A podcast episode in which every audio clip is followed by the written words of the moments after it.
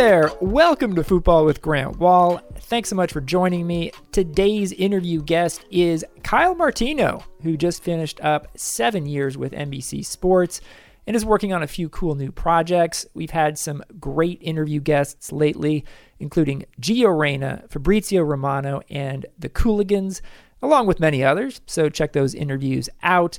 It would be absolutely huge for this podcast's growth if you could subscribe, recommend us to your friends, and take just a little time to rate and review us in Apple Podcasts.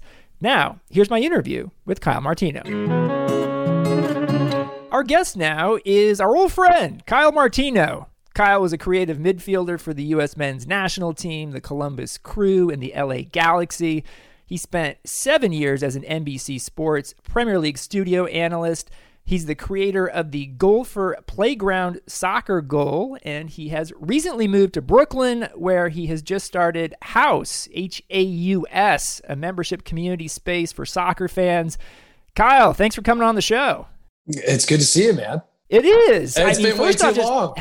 It's been way too long. How are you, man? It, has been several months since we've had a chance to talk.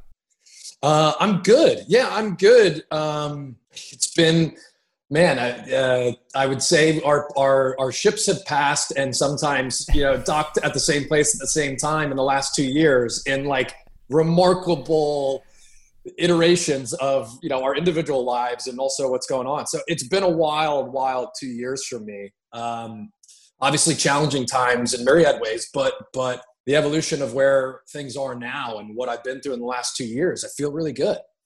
Good. That's great to hear. I, it, it's really nice to have you as a fellow New York City resident now. Um, what led to you deciding to move into the city itself? Yeah, I mean, it was a really tough decision um, that my ex Eva and I made when we decided to get divorced after working so hard on the marriage. Um, it was a decision made from such a positive place, and co-parenting was immediately the goal. Right? It was this: how do we transition to this new normal and be the best versions of ourselves um, for our own mental health and our own happiness, but also that being tethered so directly to being good parents for our kids and making them feel safe and loved and understand they have a family. It's just not the normal family that everyone talks about, that kind of social construct. Um, and so we we you know we had a lot of decisions to make and where I was going to live um, because it was so easy to decide that he, she's going to have most of the time with the kids, so the kids are going to stay in the home. So you know, dad's got to find a new spot. And um, you know, I'd say ever since I was little, I'm fascinated with Brooklyn, the culture of it. Maybe I listened to too much Beastie Boys when I was young, but um, we have this not without challenges, but this amazing opportunity as parents to give our kids two different lives and, and access to two totally different cultures a very diverse creative one here and a, and a suburban one with all sorts of amazing amenities and space and beach um, in connecticut. And you know we we worked through that decision together. And and i would say partly for me the decision was i didn't want to be a facsimile of the life they already had with their mom. I, I wanted to you know make decisions on my own have experiences with them on my own and, and have them here um, and show them you know just what what the world can be like when you cross all these different cultures every single day. And also you know didn't want to have the ex on speed dial where she could come bail me out of, of situations i need to figure out on my own. I think most people would say that NBC has done a terrific job on the Premier League since 2013, and, and, you were a huge part of that. the The whole group of of studio and broadcast talent there has felt like a family, and part of that was that there hadn't been any turnover in the group. So I think fans had a real sense of loss when the news came that you weren't coming back for this season. What happened there? Was that your choice or theirs? It was both, and um, you know, I think. Um, it's such a tough decision and i, I love those guys so much. It, it's family and you know when you work in, a, in, in, an intimate group like that for so long you establish these bonds that last forever. Um, i have to say watching the first couple weekends was surreal and strange and um, you know it brings doubt into your head but this absolutely was the right decision and i'm so grateful um, for my bosses at NBC for you know kind of helping me see this helping me see that I, I you know go all the way back to the election i was always kind of torn i was i was always putting some of my time and attention on these projects that mean a lot to me and after the election things really changed for me you know the issues of consequence you and I have spoken about a ton. You and I spoke when I decided to, to make that decision. You know, people thought that was crazy to, to leave the job at that time. And uh, were I to win, that would have been it at that point. And so, um, you know, I, it was just time. It was just time to move on to other challenges. And, you know, great bands break up, you know, sometimes for bad reasons and sometimes just because it's hard to hold – the the it's hard to hold the world that brings success together long and make it feel as organic and natural as it has been this whole time and you know i think it was time for a fresh voice too you know timmy howard is a is a is a was a brilliant player is a brilliant person and is going to be a great pundit and soon you know uh, people will forget that i was even on that show and i i still uh, you know, and I, I, okay. I, still have my WhatsApp chat. I still, I still, I saw probably Mustoe for dinner the other night. You know, these guys, these guys are going to be in my my life forever. Um, it was just, it was just time to move on. You are one of the few people who's worked for NBC, Fox Sports, and ESPN over the I'm years. I'm very loyal. I'm a very loyal person. do you want to do soccer television again in the future? Well, I'll tell you that one of the big um, factors that was creating a friction that wasn't going to go away. Um, there was always this kind of, you know, listen, I love the job, and this isn't to discredit, discredit or or um, or be pejorative about those choosing to do it. I just had different circumstances where I just felt a void when I couldn't put a lot of my efforts into other things. And what's unfair to my NBC team is it, be, it started to create the zero sum game of less of my attention and focus on the NBC job when everyone else was making that their first priority. And that's not really fair to a team. And may, maybe people don't notice that when they watch shows and stuff, but uh, that that was something that was going to come to a head at some point. But really, the, the reason the weekend warrior thing is tough i put out a post you know a couple weeks ago. You know my daughter came to me and honestly like I, I could start crying right now. She said to me during that crazy stretch where we were doing I, I, think i did like 20 20 days and 26 or something like that and missed missed so many important things. And my daughter came up to me and said you know you, you really hurt my heart that you haven't been around lately. And it was like wow. You know i mean you, you hear that yeah. from from a six year old that's that's going to change your perspective a little bit. Um, and i think the same drive i have that is one part ocd and one part ambition you know is is you know to go to set these big goals and say them out loud and use them as markers to get to and sprint to sometimes that can that can hurt people around me. And i just looked at my daughter that day and and i said you know I, am going to make this up to you loie and then when the decision was made and and i finally you know just felt this is right i got i've, I've got to step away from this role I got my weekends back for the first time in 20 something years. And I looked at my daughter and said, I'm not going to miss one of your soccer games this year. And I've, I've been at all three of them so far. And all three of them so far would have been dates that I would have been scheduled to be in the studio. So it would probably, it, I love the job. I love the world. I love being around the game like that. So I would never say never, but it'd be tough to take another, another weekend TV job. I, I hear there's a tournament that has games on Tuesdays and Wednesdays. I've never heard of it. I want to ask you about Goalpher. This is a project that you've been working on for a few years now. It's something I'm pretty sure you've gotten patents for, even. Uh, could you describe for listeners what Goalpher is and where you are with it right now?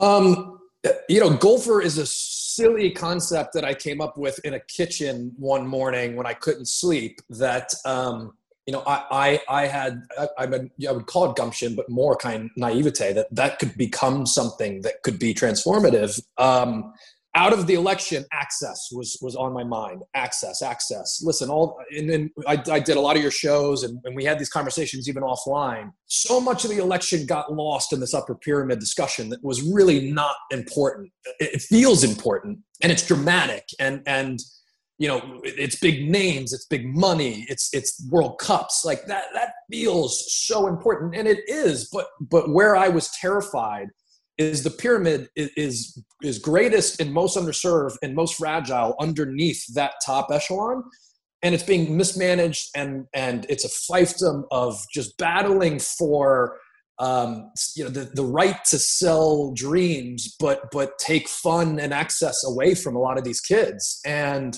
uh, you know I, I was looking and i kind of drew a venn diagram of okay i see participation enjoyment access as this kind of triad that they're all individual but overlap at a point. and i just i, I worked with the aspen institute of sports and and Tom Farrey and all those guys to try to understand like there's no silver bullet, right? No panacea, but if you could if you could focus on one area. They said, Kyle, well, participation and retention, the number one indicator that you're going to make progress there is proximity to a facility. So uh, right away, I was like, need need more places to play, hyper local to those being locked out of the game.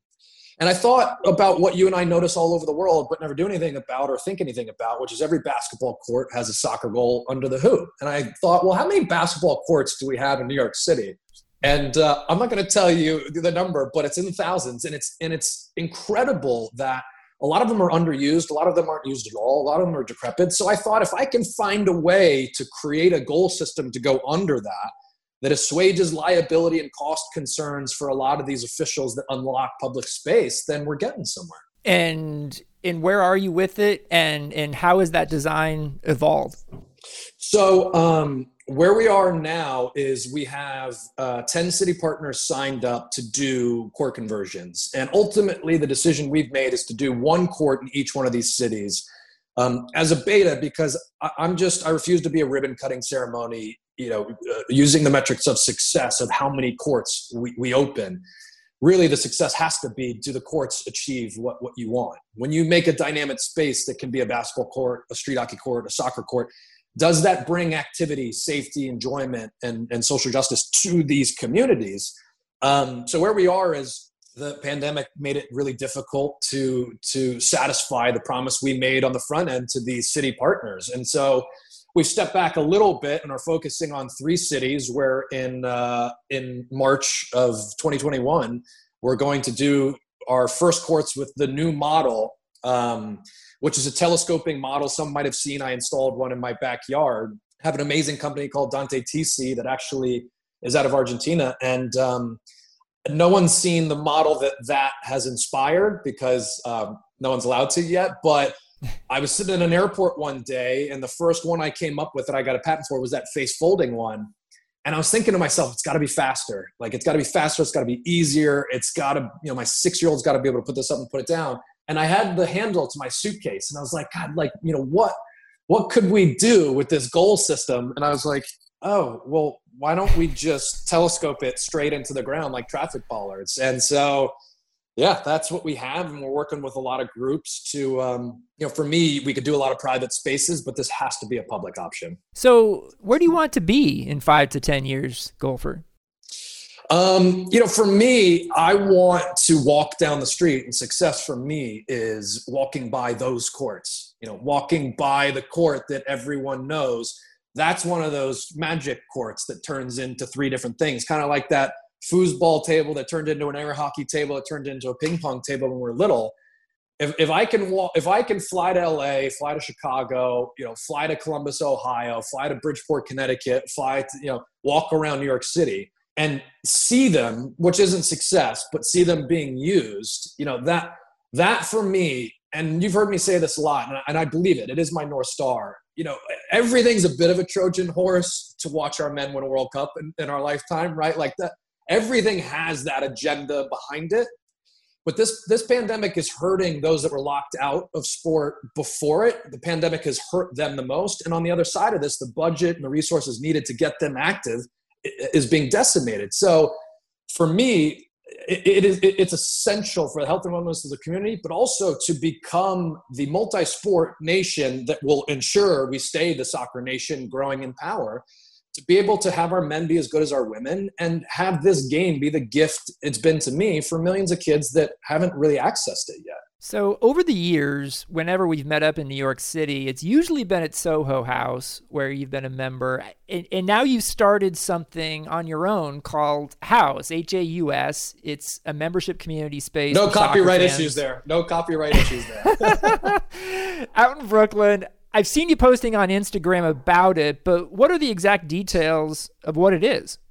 Well, you know, it's funny. I've been pretty coy about what it is because part of my obdurance, which sometimes is fun and sometimes obnoxious, is like this kind of red pill, blue pill thing that um, doesn't doesn't put you in any hierarchy. Just means like, are you the type of person on what little I've told you that wants to give this a run and give it a try? But to to kind of explain the the concept behind it, I was so lucky in my playing days and Street FC and Goalpher and House, all of them are these kind of, you know, uh, uh, cherry picking a la carte, some of the best things I enjoyed about my playing career and thinking you don't have to be great at soccer to enjoy a lot of these things. And so, you know, that clubhouse vibe, that players lounge, that Soho house, you know, that WeWork, that, that community space, but, but, um, linking it to what I consider the greatest conduit on the planet, this game of football, like this, this game that um, has has such incredible power.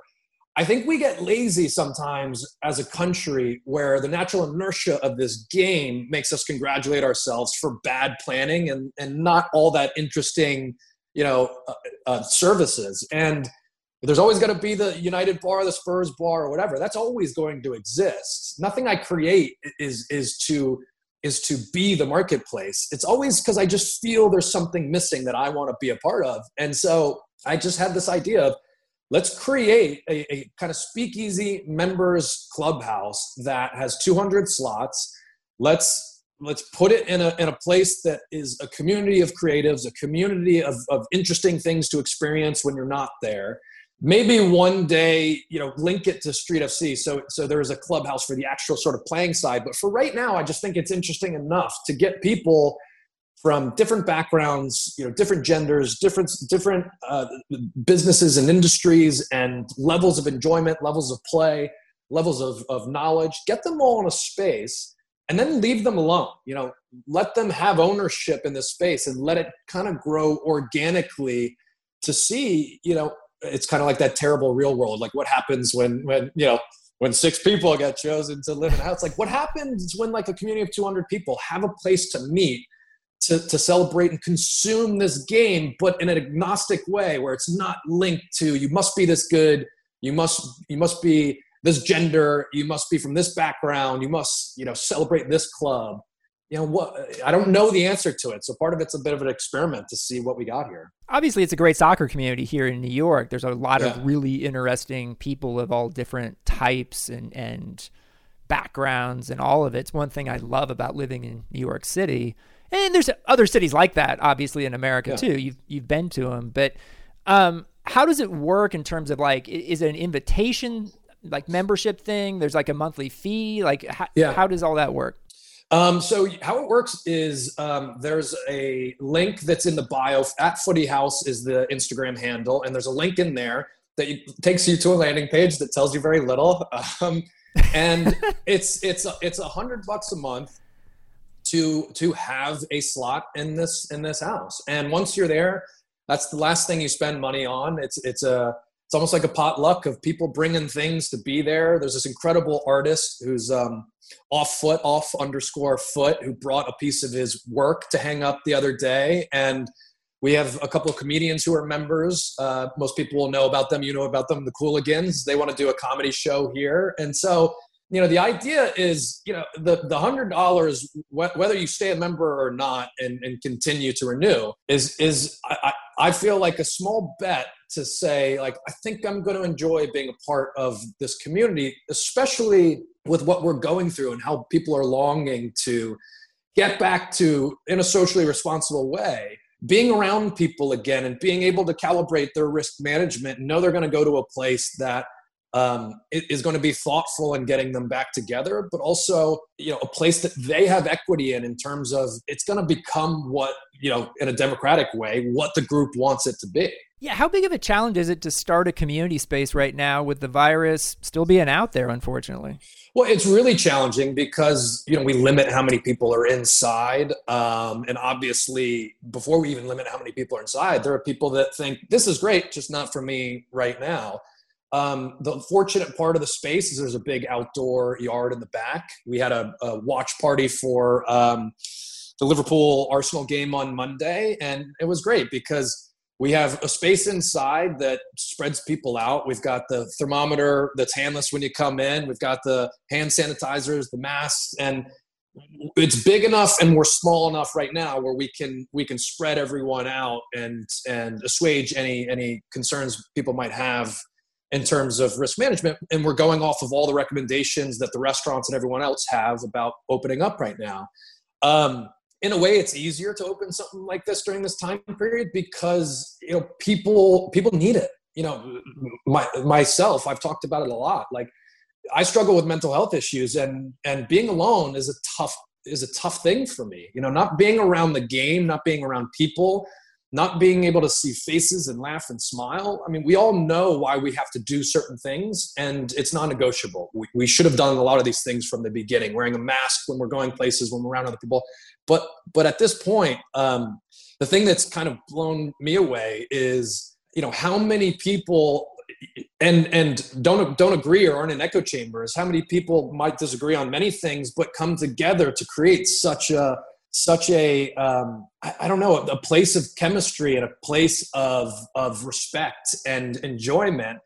And to do so so quickly it shouldn't surprise me because it's basically what this game always does. So we'll see where it goes. Um, you know eventually my my dream is if this works to be able to you know be the kind of you know soho house uh, without some of the things i hate about soho house of of soccer around the country I mean, I don't want to get too kind of big picture about this, but we're recording this the day after a pretty horrible debate. Um, and cool.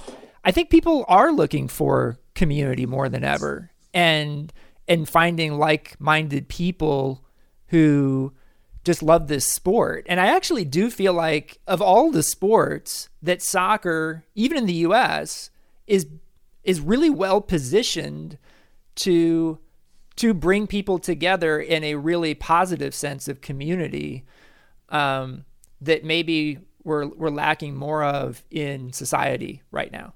Yeah, I mean, I totally agree with you. Um, you know, I, I, I, um, and and this this doesn't make me special in any way. It was just a decision I made, and listen, I did it, and I was fearful and insecure. But I've always used my my Twitter and Instagram platforms back when I was on Twitter, um, to to speak about you know political issues, social justice issues. I didn't really look at it as politics. You know, that was just an easy kind of category to put it in. I just looked at it as the human, you know, condition issues that we should all really care about and be able to disagree on again. You know, I, I think the lack of discourse, definitely from both sides, is, is a troubling thing. So it was less about creating an echo chamber where we could all go and congratulate each other for being smart and agreeing. It was more like, is it is it okay is it okay to um, continue to use soccer as as a as an instrument as an instrument for um, for thought for critical thought for understanding for compassion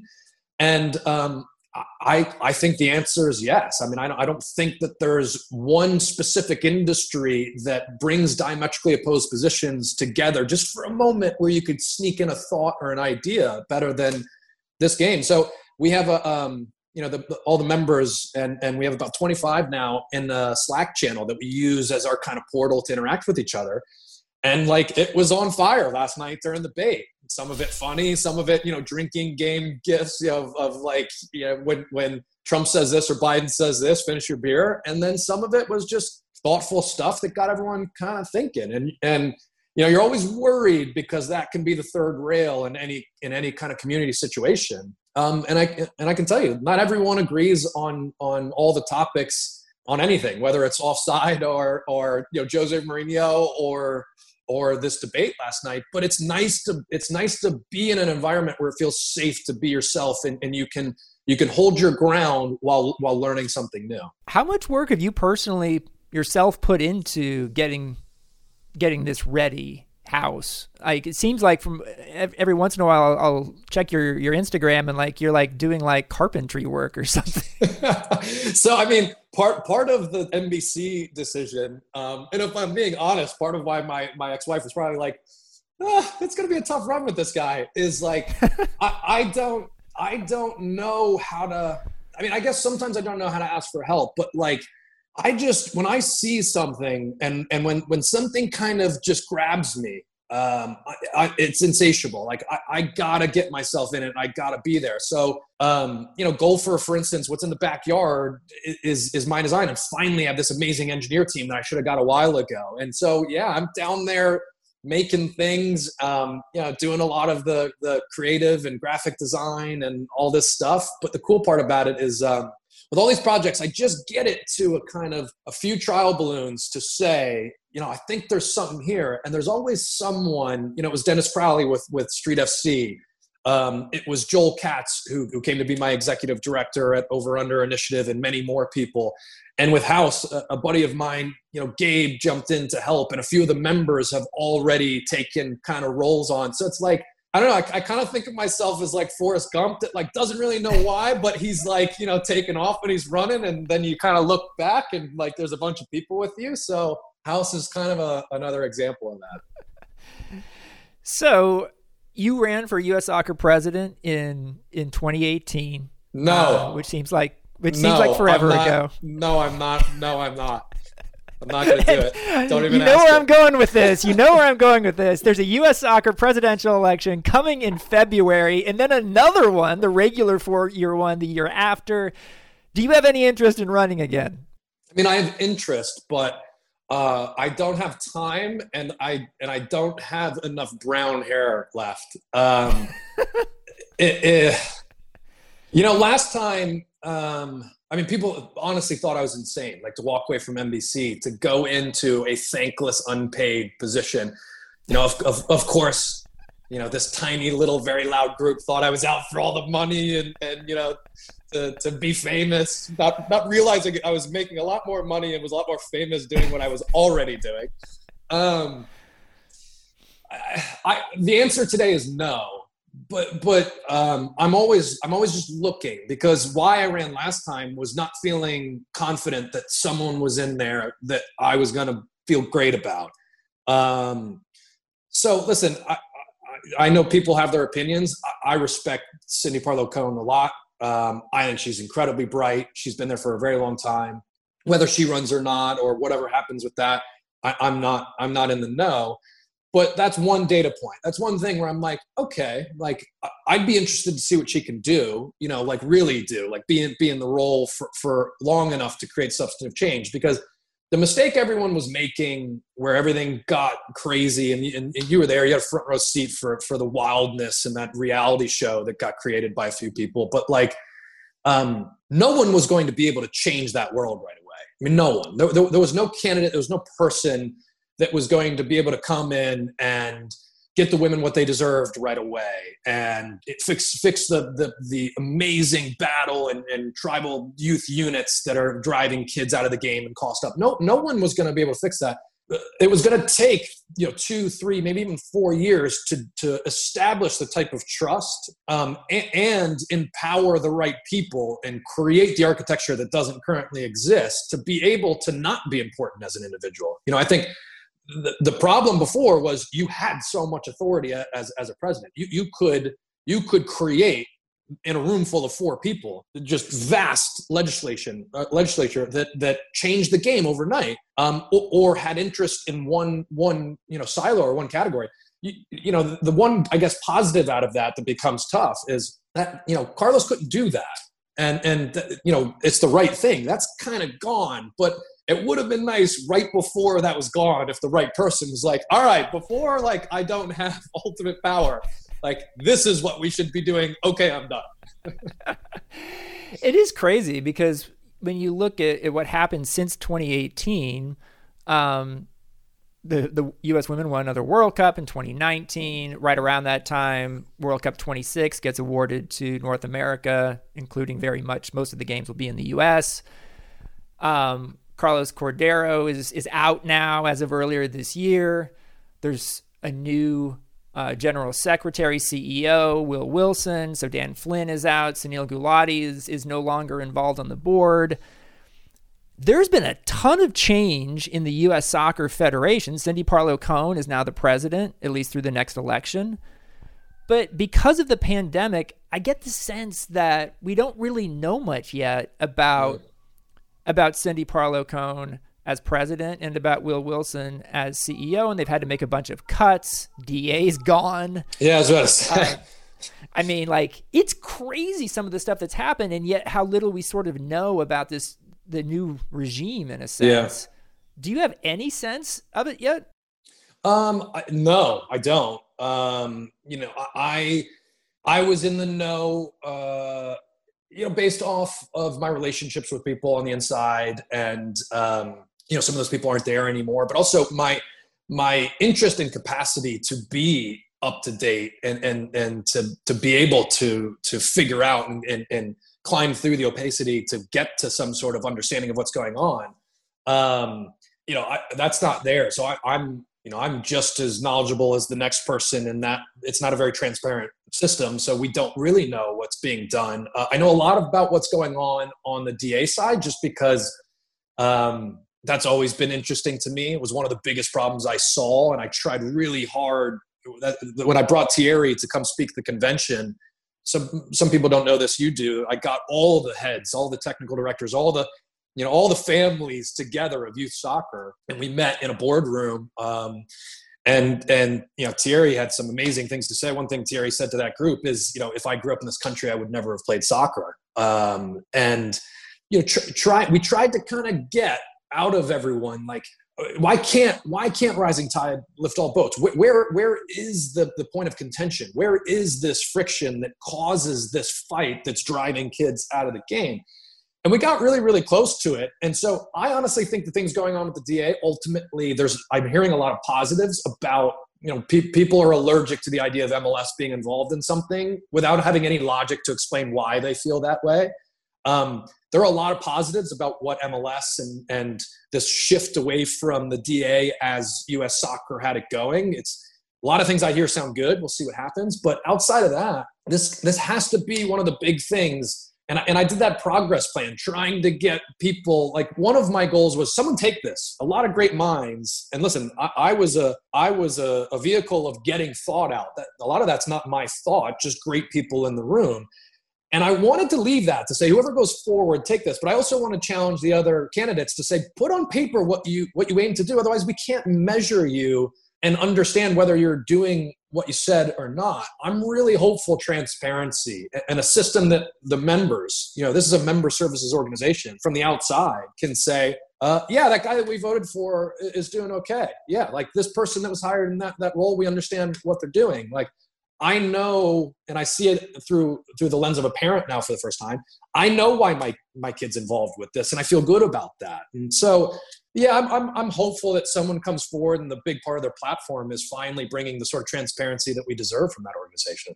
We're winding down here with Kyle Martino. Really appreciate the time, and I, I just want to ask, like, what do you want to see happen with U.S. soccer in the coming years? Because there's there's a lot of cool stuff that's coming, including a World Cup.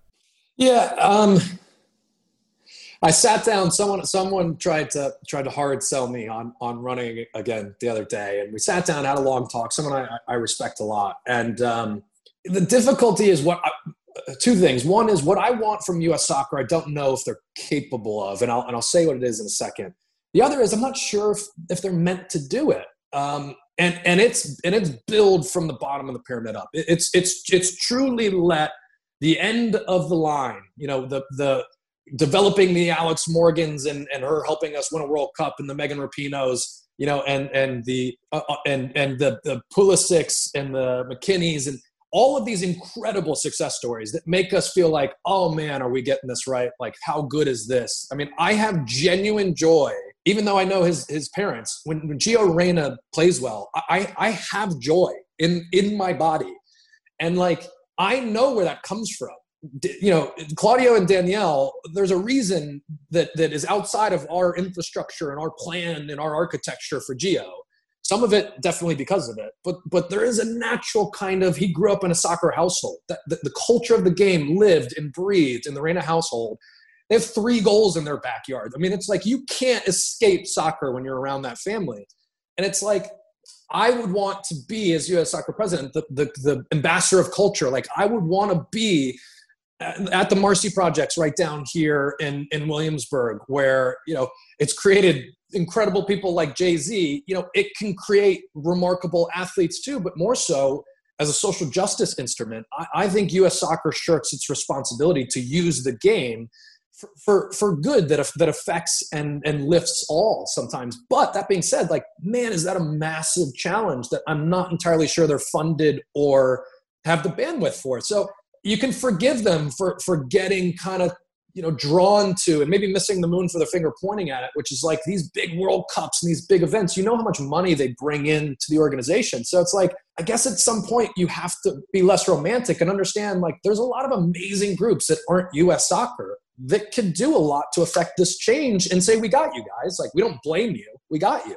But but help us somehow. Help, you know help us plug this into what you're trying to do. By the way you've still got time to decide to run if you want to. And you do have the connections of all these like state associations that you built from 2018 i'm just saying. We'll see. We'll see. Kyle you're martino gonna, you're gonna kill me grandma but Kyle Martino was with NBC Sports for seven years. He's the creator of the Goalpher Playground Soccer Goal. He has recently moved to Brooklyn, where he has started Haus, H A U S, a membership community space for soccer fans. Kyle, thanks so much for coming on the show. Always a blast, man. Thanks for listening to Football with Grant Wahl. If you like the podcast, you could do me a huge favor and hit that subscribe button and provide a rating and a review. I can't tell you how much that helps. I'd like to thank Kyle Martino as well as producer Chris Whittingham. I also want to thank Taylor Rockwell and Daryl Grove of the Total Soccer Show for everything they've done to help get this show off the ground. I'm back soon with another interview of someone from the soccer world. Be safe, everyone. See you next time.